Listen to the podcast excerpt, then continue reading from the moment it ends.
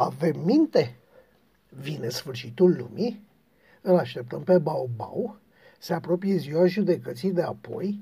Așa s-ar părea, după unele programe de știri.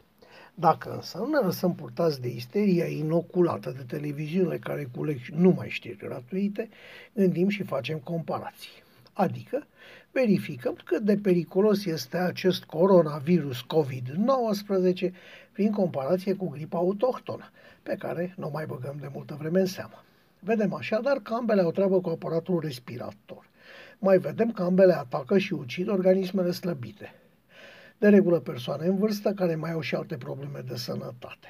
Mai băgând de seamă că până acum cel puțin, metodele de prevenție sunt cam aceleași, aș spune eu de bun simț.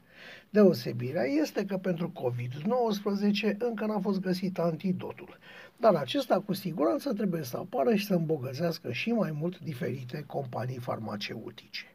Și atunci, de ce această isterie? Cui folosește ea? Hai să facem un calcul sumar.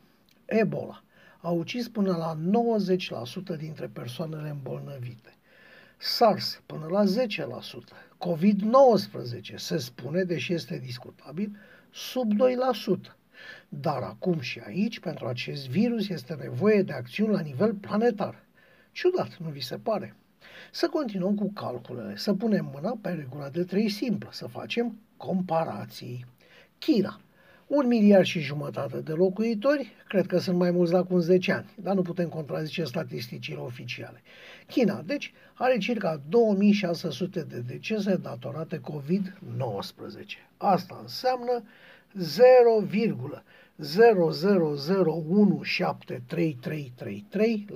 0,000173333% din populație.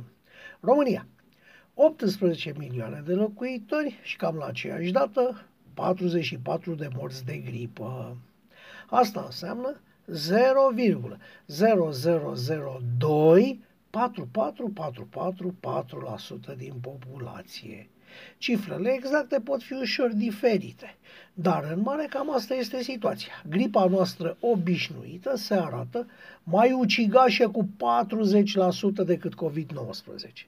Astea sunt, bineînțeles, bineînțeles, povești statistice. Ori este lucru știut că statistica este o curvă care îți spune ce dorești dacă știi cum să o întrebi.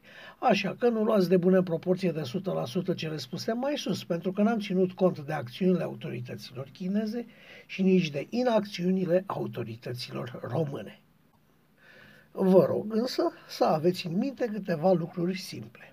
Condițiile de îmbolnăvire seamănă izbitor cu cele cunoscute de la gripă.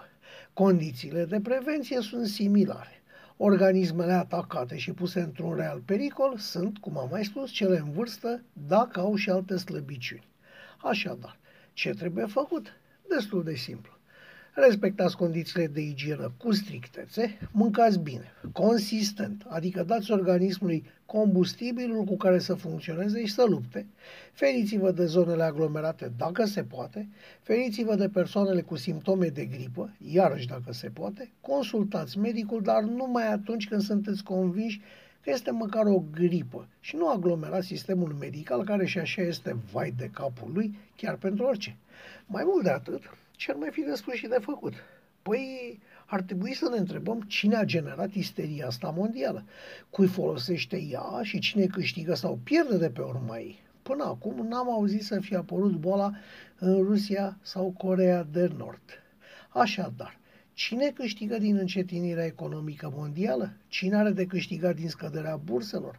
Pe cine deranjează globalizarea? Sunt convins că există persoane care au deja răspunsurile la aceste întrebări. Tragicomedia jucată la nivel mondial a pus în umbră personaje de moment, luptători pentru dreptul pământului, activiști pentru salvarea viermelui de nisip, etc., etc. Dar dincolo de aceste efecte ilare, ea poate fi și benefică pentru anumite economii.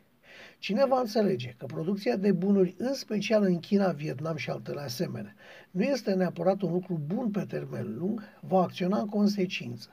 Va crea din nou locuri de muncă în zone acum părăsite de investitori. Va reechilibra balanța producției și beneficiilor, pentru că ceea ce se întâmplă acum forțat nu este altceva decât o demonstrație, o repetiție generală pentru ce s-ar putea întâmpla dacă atelierul lumii ar hotărâ să-și ia liber. În traducere, cine are minte pricepe că ouăle nu stau bine toate în același coș, iar asta poate avea un efect deosebit de bun asupra economiei multor zone năpăstuite după migrarea producției în regatul mijlociu. În concluzie, Trebuie să ne păzim normal, trebuie să trăim normal, trebuie să mâncăm normal și trebuie să nu ne lăsăm influențați de orice știre de doi bani. Așa crede unul de pe stradă.